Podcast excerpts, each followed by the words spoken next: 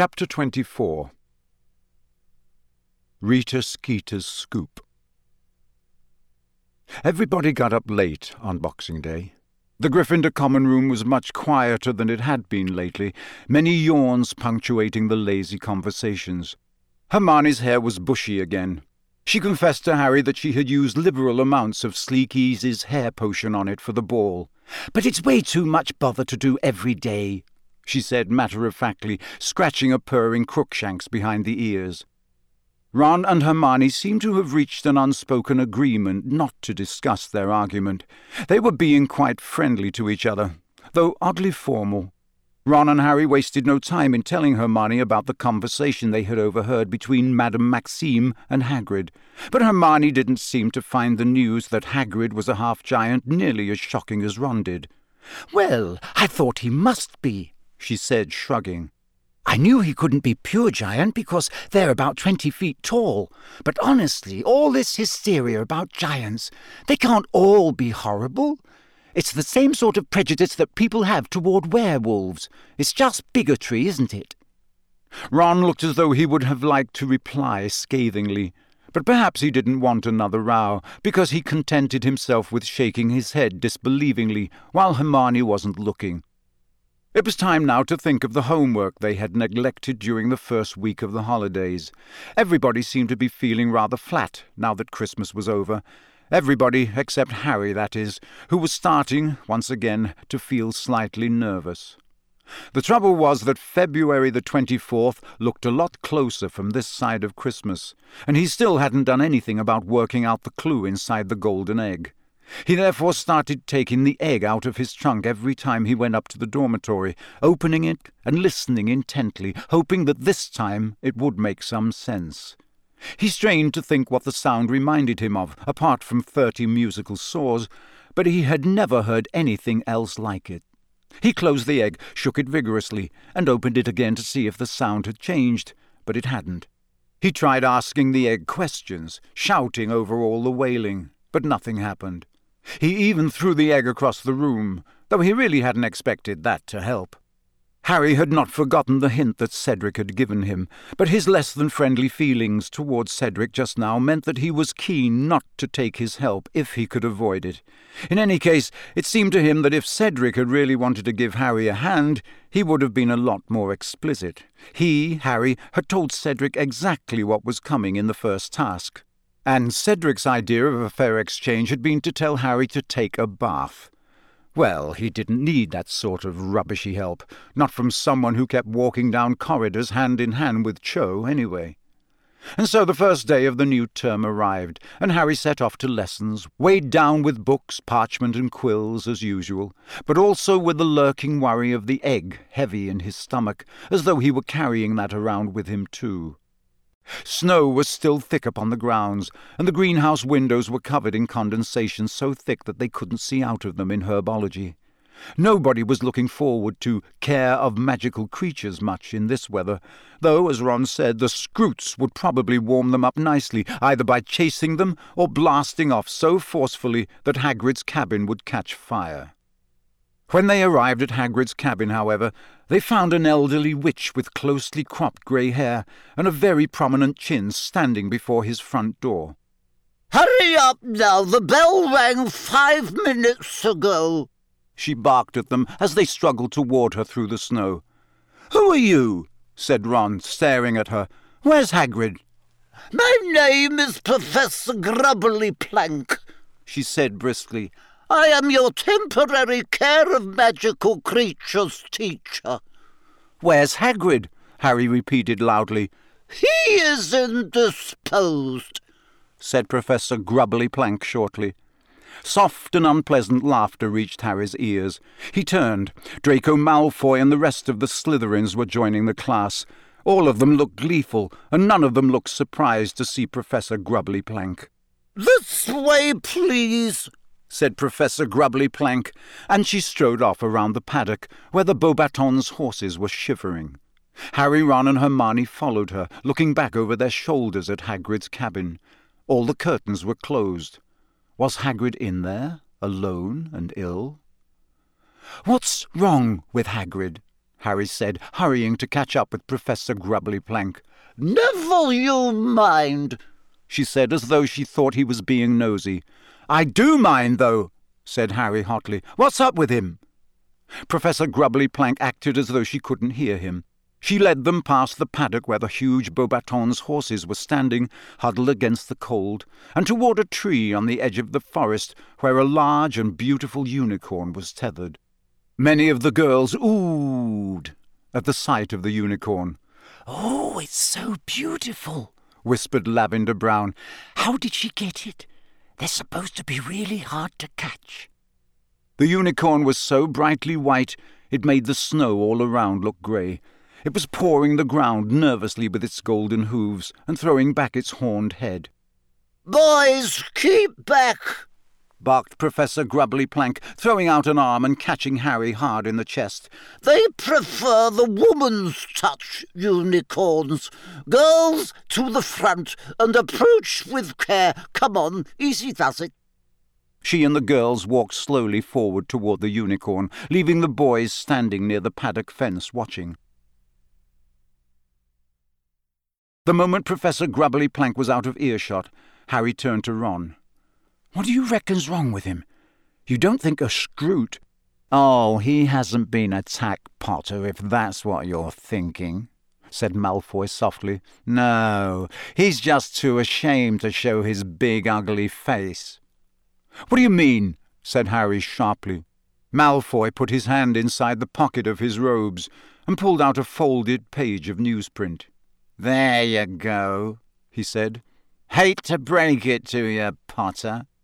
He smirked as Harry snatched the page, unfolded it, and read it, with Ron, Seamus, Dean, and Neville looking over his shoulder. It was an article topped with a picture of Hagrid looking extremely shifty. Dumbledore's Giant Mistake Albus Dumbledore, eccentric headmaster of Hogwarts School of Witchcraft and Wizardry, has never been afraid to make controversial staff appointments, writes Rita Skeeter, special correspondent.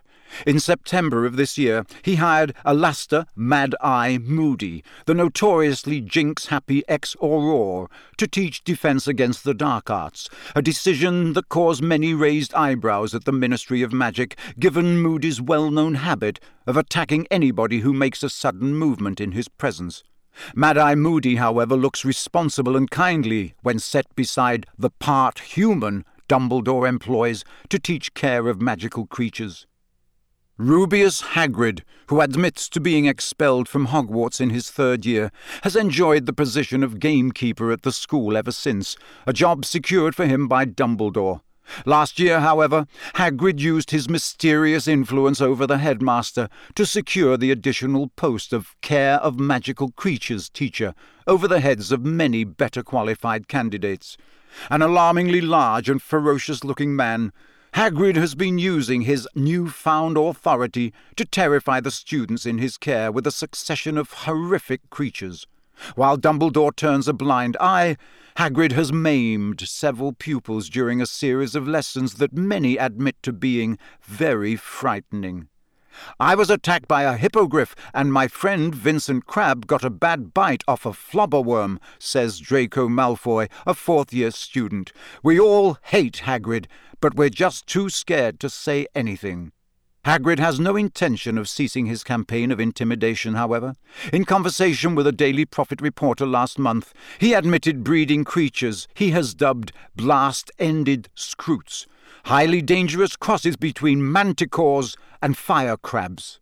The creation of new breeds of magical creature is, of course, an activity usually closely observed by the Department for the Regulation and Control of Magical Creatures.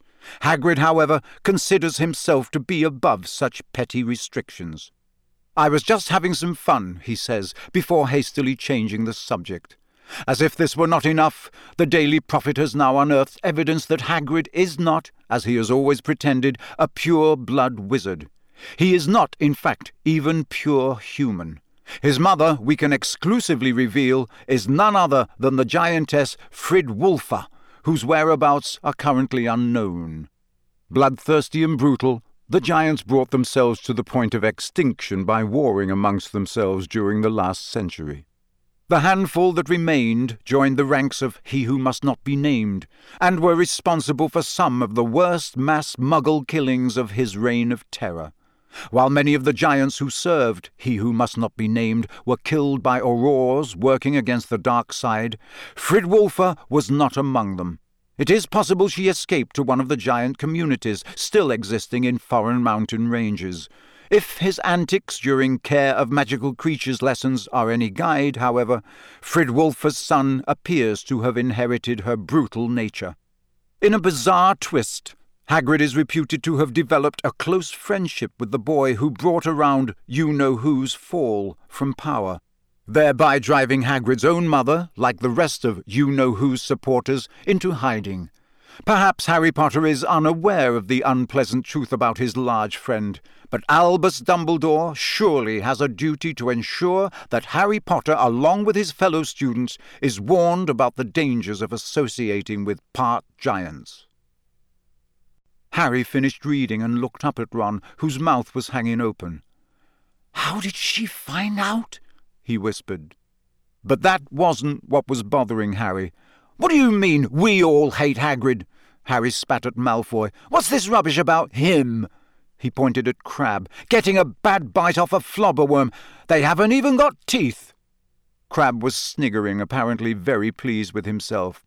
Well, I think this should put an end to the oaf's teaching career, said Malfoy, his eyes glinting. Half giant, and there was me thinking he'd just swallowed a bottle of Skele-Gro when he was young.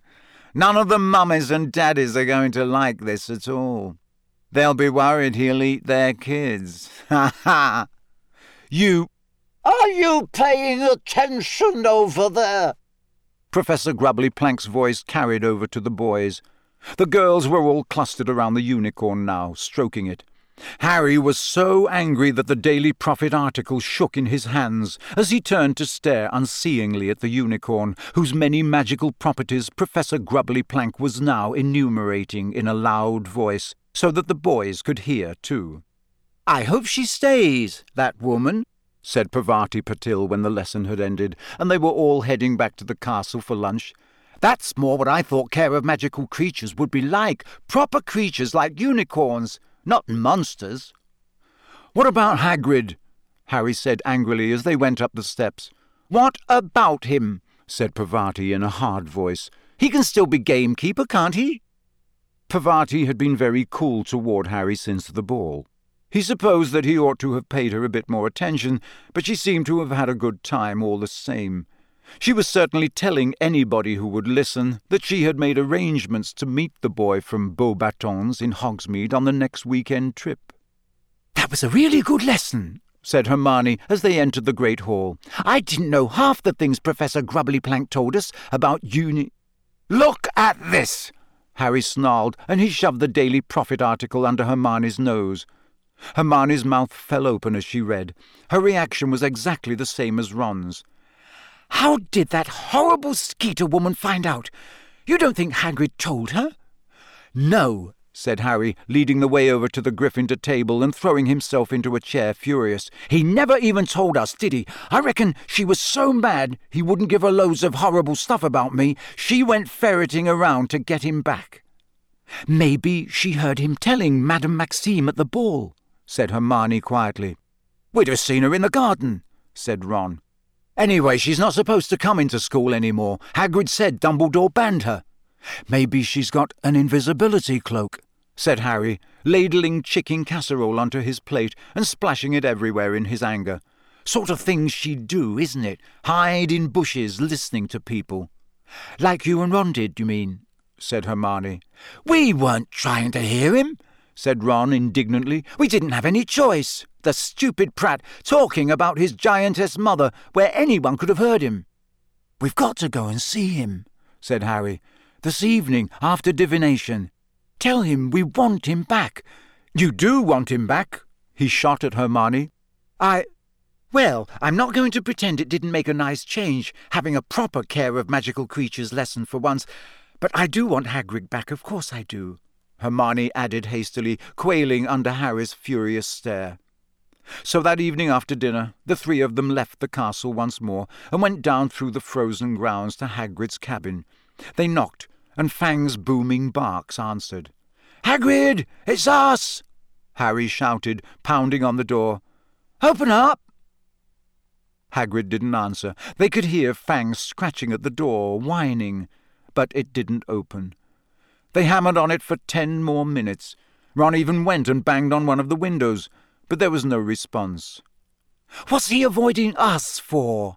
Hermione said when they had finally given up and were walking back to the school. He surely doesn't think we'd care about him being half giant.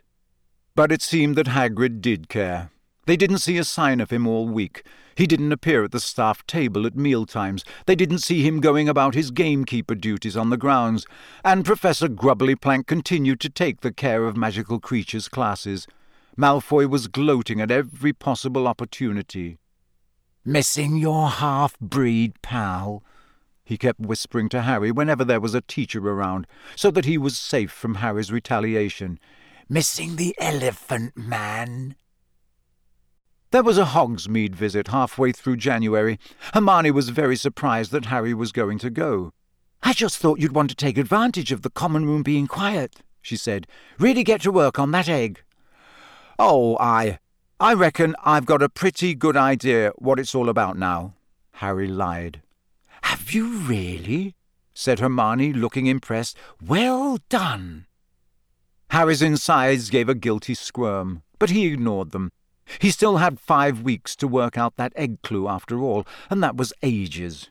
Whereas if he went into Hogsmeade, he might run into Hagrid and get a chance to persuade him to come back.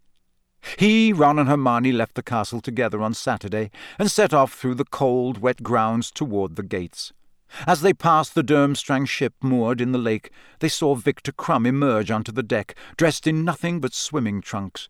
He was very skinny indeed, but apparently a lot tougher than he looked, because he climbed up onto the side of the ship, stretched out his arms, and dived right into the lake. He's mad, said Harry, staring at Krum's dark head as it bobbed out into the middle of the lake. It must be freezing. It's January. It's a lot colder where he comes from, said Hermione. I suppose it feels quite warm to him. Yeah, but there's still the giant squid, said Ron. He didn't sound anxious. If anything, he sounded hopeful. Hermione noticed his tone of voice and frowned. He's really nice, you know, she said. He's not at all like you'd think coming from Durmstrang. He likes it much better here, he told me. Ron said nothing. He hadn't mentioned Victor Krum since the ball, but Harry had found a miniature arm under his bed on Boxing Day, which had looked very much as though it had been snapped off a small model figure wearing Bulgarian Quidditch robes. Harry kept his eyes skinned for a sign of Hagrid all the way down the slushy High Street, and suggested a visit to the Three Broomsticks once he had ascertained that Hagrid was not in any of the shops. The pub was as crowded as ever, but one quick look around at all the tables told Harry that Hagrid wasn't there. Heart sinking, he went up to the bar with Ron and Hermione, ordered three butter beers from Madame Rosmerta, and thought gloomily that he might just as well have stayed behind and listened to the egg wailing after all. Doesn't he ever go into the office? Hermione whispered suddenly. Look!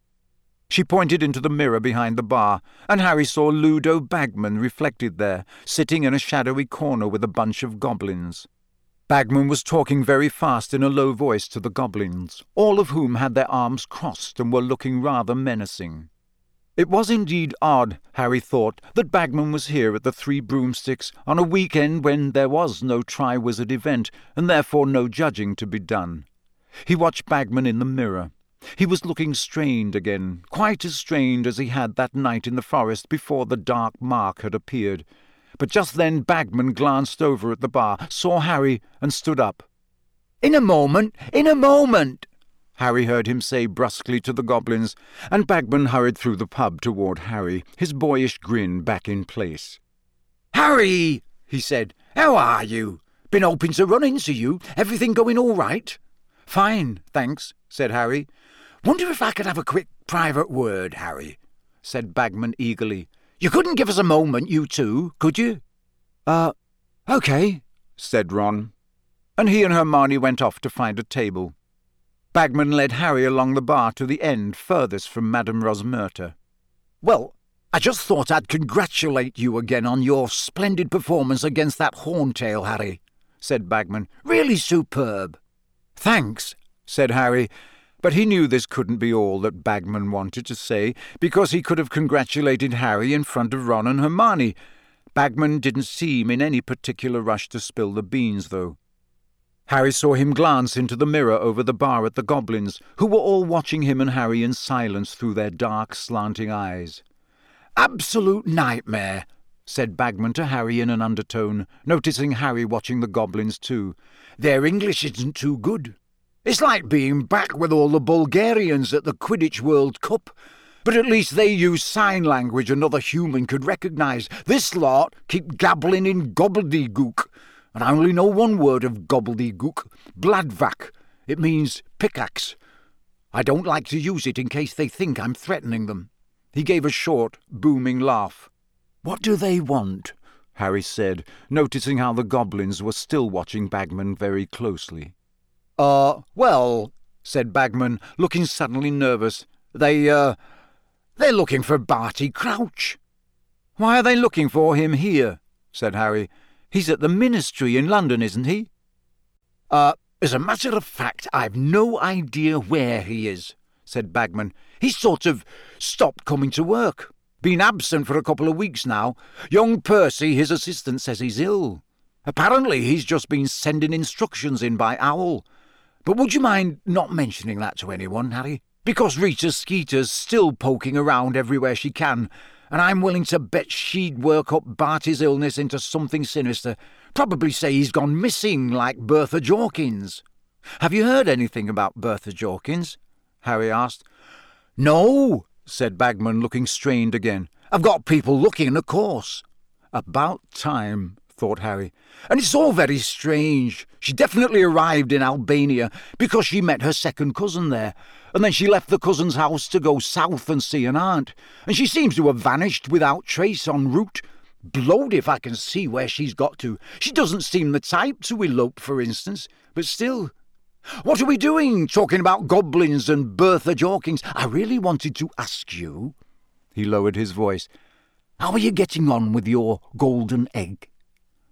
Uh, not bad, Harry said untruthfully. Bagman seemed to know he wasn't being honest. Listen, Harry, he said, still in a very low voice. I feel very bad about all this. You were thrown into this tournament. You didn't volunteer for it, and if. His voice was so quiet now, Harry had to lean closer to listen. If I can help at all, a prod in the right direction. I've taken a liking to you, the way you got past that dragon. Well, just say the word. Harry stared up into Bagman's round, rosy face and his wide, baby blue eyes. We're supposed to work out the clues alone, aren't we? he said, careful to keep his voice casual and not sound as though he was accusing the head of the Department of Magical Games and Sports of breaking the rules. Well, well, yes, said Bagman impatiently, but come on, Harry. We all want a Hogwarts victory, don't we? Have you offered Cedric help? Harry said. The smallest of frowns creased Bagman's smooth face. No, I haven't, he said. I, well, like I say, I've taken a liking to you. Just thought I'd offer. Well, thanks, said Harry, but I think I'm nearly there with the egg. Couple more days should crack it. He wasn't entirely sure why he was refusing Bagman's help, except that Bagman was almost a stranger to him, and accepting his assistance would feel somehow much more like cheating than asking advice from Ron, Hermione, or Sirius. Bagman looked almost affronted, but couldn't say much more as Fred and George turned up at that point. Hello, Mr. Bagman, said Fred brightly. Can we buy you a drink? Uh, no, said Bagman, with a last disappointed glance at Harry. No, thank you, boys. Fred and George looked quite as disappointed as Bagman, who was surveying Harry as though he had let him down badly. Well, I mustache, he said. Nice seeing you all. Good luck, Harry. He hurried out of the pub. The goblins all slid off their chairs and exited after him. Harry went to rejoin Ron and Hermione. What did he want? Ron said the moment Harry had sat down. He offered to help me with the golden egg, said Harry. He shouldn't be doing that, said Hermione, looking very shocked. He's one of the judges, and anyway, you've already worked it out, haven't you? Uh, nearly, said Harry. Well, I don't think Dumbledore would like it if he knew Bagman was trying to persuade you to cheat, said Hermione, still looking deeply disapproving. I hope he's trying to help Cedric as much. He's not. I asked, said Harry. Who cares if Diggory's getting help? said Ron. Harry privately agreed. Those goblins didn't look very friendly, said Hermione, sipping her butterbeer. What were they doing here? Looking for Crouch, according to Bagman, said Harry. He's still ill. Hasn't been into work. Maybe Percy's poisoning him, said Ron. Probably thinks if Crouch snuffs it, he'll be made head of the Department of International Magical Cooperation. Hermione gave Ron a don't joke about things like that look and said, Funny, goblins looking for Mr. Crouch. They'd normally deal with the Department for the Regulation and Control of Magical Creatures. Crouch can speak loads of different languages, though, said Harry. Maybe they need an interpreter. Worrying about poor ickle goblins now, are you? Ron asked Hermione, thinking of starting a SPUG or something? Society for the Protection of Ugly Goblins? Ha ha ha, said Hermione sarcastically. Goblins don't need protection. Haven't you been listening to what Professor Binns has been telling us about goblin rebellions? No, said Harry and Ron together. Well, they're quite capable of dealing with wizards, said Hermione, taking another sip of butterbeer. They're very clever. They're not like house elves who never stick up for themselves. Uh-oh, said Ron, staring at the door.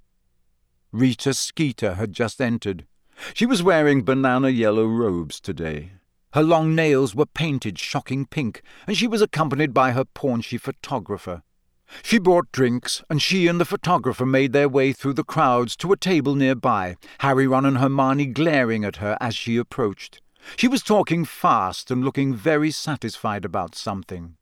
Didn't seem very keen to talk to us, did he, Bozo? Now, why would that be, do you think? And what's he doing with a pack of goblins in tow, anyway? Showing them the sights? What nonsense. He was always a bad liar. Reckon something's up. Think we should do a bit of digging? Disgraced ex-head of magical games and sports, Ludo Bagman? Snappy start to a sentence, Bozo. We just need to find a story to fit it. Trying to ruin someone else's life, said Harry loudly. A few people looked around. Rita Skeeter's eyes widened behind her jewelled spectacles as she saw who had spoken. Harry, she said, beaming. How lovely! Why don't you come and join? I wouldn't come near you with a ten-foot broomstick, said Harry furiously. What did you do that to Hagrid for, eh? Rita Skeeter raised her heavily penciled eyebrows. Our readers have a right to the truth, Harry. I'm merely doing my... Who cares if he's half giant? Harry shouted. There's nothing wrong with him. The whole pub had gone very quiet. Madame Rosmerta was staring over from behind the bar, apparently oblivious to the fact that the flagon she was filling with mead was overflowing. Rita Skeeter's smile flickered very slightly, but she hitched it back almost at once. She snapped open her crocodile skin handbag, pulled out her quick quotes quill, and said, How about giving me an interview about the Hagrid you know, Harry? The man behind the muscles. Your unlikely friendship and the reasons behind it. Would you call him a father substitute? Hermione stood up very abruptly, her butterbeer clutched in her hand as though it were a grenade. You horrible woman! she said through gritted teeth. You don't care, do you? Anything for a story and anyone will do, won't it? Even Ludo Bagman. Sit down, you silly little girl, and don't talk about things you don't understand, said Rita Skeeter coldly, her eyes hardening as they fell on Hermione. I know things about Ludo Bagman that would make your hair curl. Not that it needs it, she added, eyeing Hermione's bushy hair. Let's go, said Hermione. Come on, Harry, Ron. They left. Many people were staring at them as they went. Harry glanced back as they reached the door. Rita Skeeter's quick quotes quill was out. It was zooming backward and forward over a piece of parchment on the table. She'll be after you next, Hermione, said Ron in a low and worried voice as they walked quickly back up the street. Let her try, said Hermione defiantly. She was shaking with rage. I'll show her. Silly little girl, am I? Ooh, I'll get her back for this. First Harry, then Hagrid. You don't want to go upsetting Rita Skeeter, said Ron nervously. I'm serious, Hermione. She'll dig up something on you. My parents don't read the Daily Prophet. She can't scare me into hiding, said Hermione, now striding along so fast that it was all Harry and Ron could do to keep up with her. The last time Harry had seen Hermione in a rage like this, she had hit Draco Malfoy around the face. And Hagrid isn't hiding any more. He should never have let that excuse for a human being upset him. Come on! Breaking into a run, she led them all the way back up the road, through the gates flanked by winged boars, and up through the grounds to Hagrid's cabin. The curtains were still drawn, and they could hear Fang barking as they approached. Hagrid! Hermione shouted, pounding on his front door. Hagrid! That's enough! We know you're in there! Nobody cares if your mum was a giantess, Hagrid! You can't let that foul Skeeter woman do this to you! Hagrid! Get out here! You're just being. The door opened. Hermione said, About to. And then stopped, very suddenly, because she had found herself face to face, not with Hagrid, but with Albus Dumbledore. Good afternoon, he said pleasantly, smiling down at them. We, uh, we wanted to see Hagrid, said Hermione in a rather small voice. Yes, I surmised as much, said Dumbledore, his eyes twinkling. Why don't you come in? Oh, um, okay, said Hermione. She, Ron, and Harry went into the cabin. Fang launched himself upon Harry the moment he entered, barking madly and trying to lick his ears. Harry fended off Fang and looked around. Hagrid was sitting at his table, where there were two large mugs of tea. He looked a real mess. His face was blotchy, his eyes swollen, and he had gone to the other extreme where his hair was concerned. Far from trying to make it behave, it now looked like a wig of tangled wire. Hi, Hagrid, said Harry. Hagrid looked up. Lo, he said in a very hoarse voice. More tea, I think, said Dumbledore, closing the door behind Harry, Ron, and Hermione, drawing out his wand and twiddling it.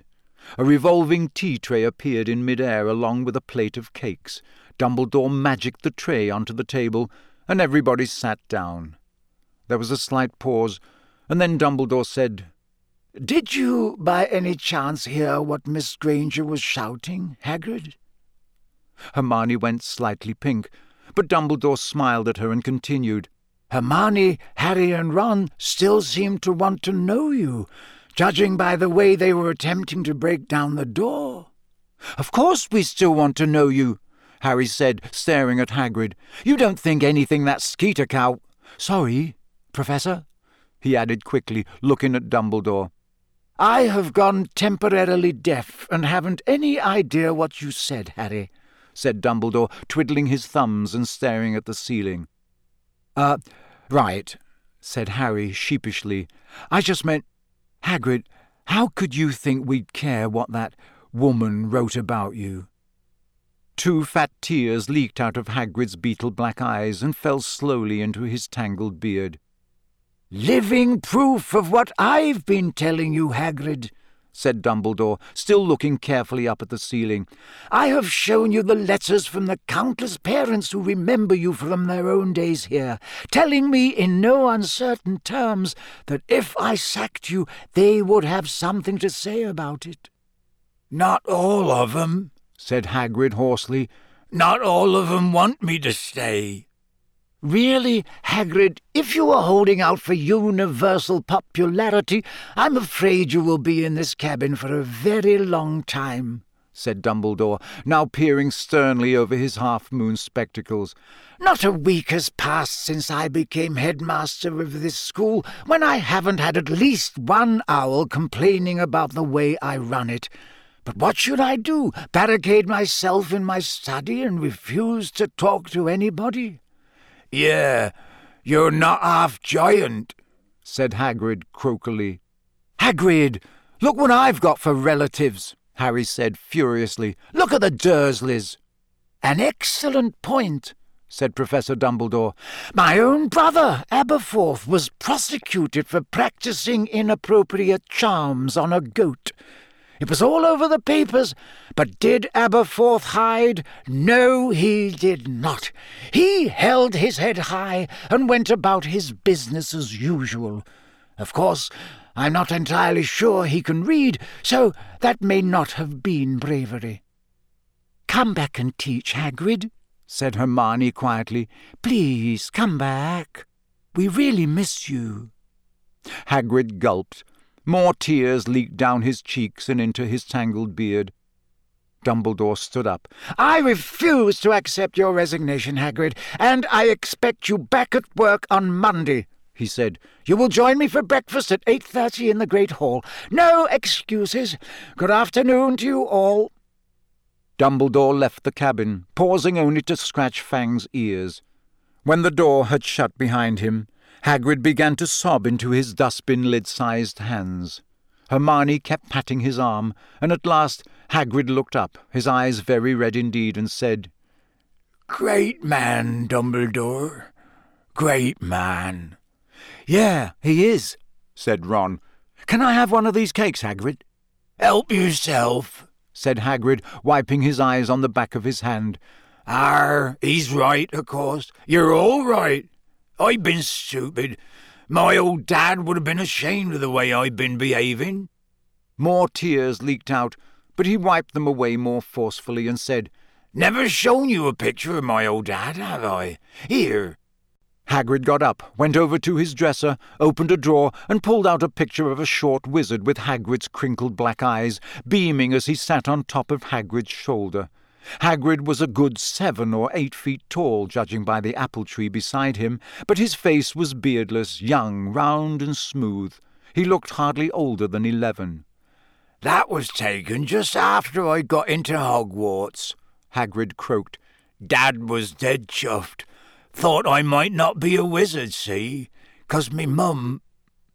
Well, anyway, 'cause I never was great shakes at magic, really. But at least he never saw me expelled. Died, see, in me second year. Dumbledore was the one who stuck up for me after Dad went. Got me the gamekeeper job. Trusts people, he does. Gives them second chances that's what sets him apart from other heads, see? He'll accept anyone at Hogwarts so long as they've got talent. Knows people can turn out okay even if their families weren't, well, all that respectable. But some don't understand that. There's some who'd always hold it against you. There's some who'd even pretend they just had big bones rather than stand up and say, I am what I am, and I'm not ashamed. Never be ashamed, my old dad used to say. There's some who'll hold it against you, but they're not worth bothering with. And he was right. I've been an idiot. I'm not bothering with her no more, I promise you that. Big bones. I'll give her big bones. Harry, Ron, and Hermione looked at one another nervously. Harry would rather have taken fifty blast-ended skrewts for a walk than admit to Hagrid that he had overheard him talking to Madame Maxime, but Hagrid was still talking, apparently unaware that he had said anything odd. You know what, Harry? he said, looking up from the photograph of his father, his eyes very bright. When I first met you, you reminded me of me a bit. Mum and Dad gone, and you was feeling like you wouldn't fit in at Hogwarts, remember? Not sure you were really up to it. And now look at you, Harry, school champion. He looked at Harry for a moment, and then said very seriously, You know what I'd love, Harry? I'd love you to win. I really would. It'd show 'em all.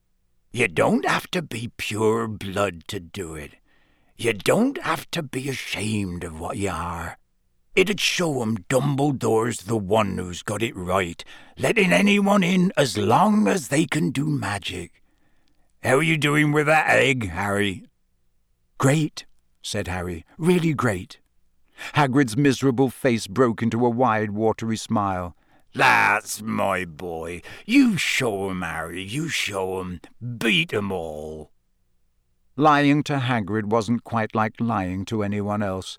Harry went back to the castle later that afternoon with Ron and Hermione, unable to banish the image of the happy expression on Hagrid's whiskery face as he had imagined Harry winning the tournament. The incomprehensible egg weighed more heavily than ever on Harry's conscience that evening, and by the time he had got into bed, he had made up his mind. It was time to shelve his pride and see if Cedric's hint was worth anything.